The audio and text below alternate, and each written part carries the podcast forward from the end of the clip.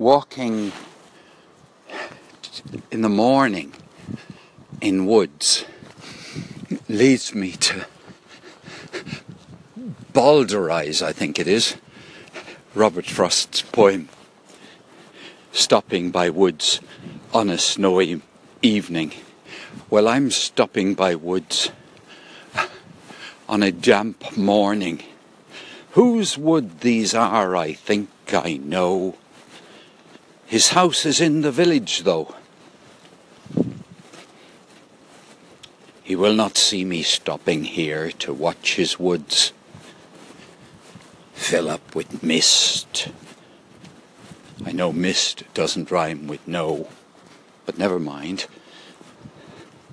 My little horse, no, my little dog must think it queer to stop without a farmhouse near between the woods and the puddles The dullest morning of the year. He gives his harness,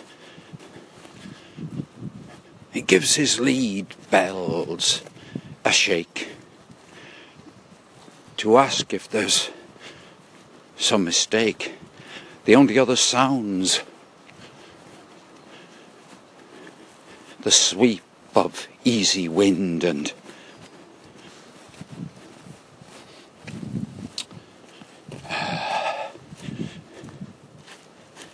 easy winds and me kicking up leaves. The woods are lovely, dull deep. But I have Louis to keep and a few hundred yards to go before I get back to the car.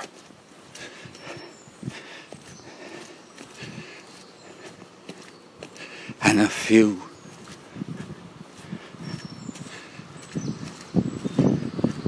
glorious steps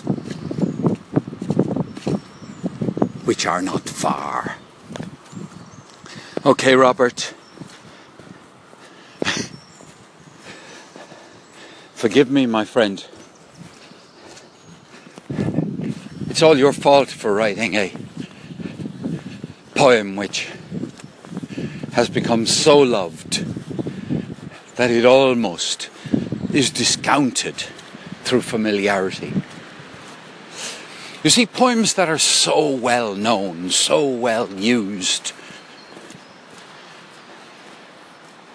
have poets looking for something fresh, have people who love poetry having a sense of nostalgia for the work. But the cutting edge, the poetry that keeps you on the edge of your seat and has you fearful that you're going to fall off and that the poet's going to fall off. Oh, so far so good. This is wonderful. He, he or she can't possibly keep this up. Oh, God, I do hope it could almost end here and I'd be satisfied. But no, no, no, no, there is more. Go on, Louis, run, run, my dog, run. Yes, those poems. The poems you're afraid of because they're so. You so firmly, you can barely contemplate letting go of them, even though they have you feeling feelings that the poet never anticipated, that the poet never, maybe even intended you to feel. They have you in the grip of the space between the words. Oh, yes, those are the poems. And Robert Frost, you're the victim of your own success.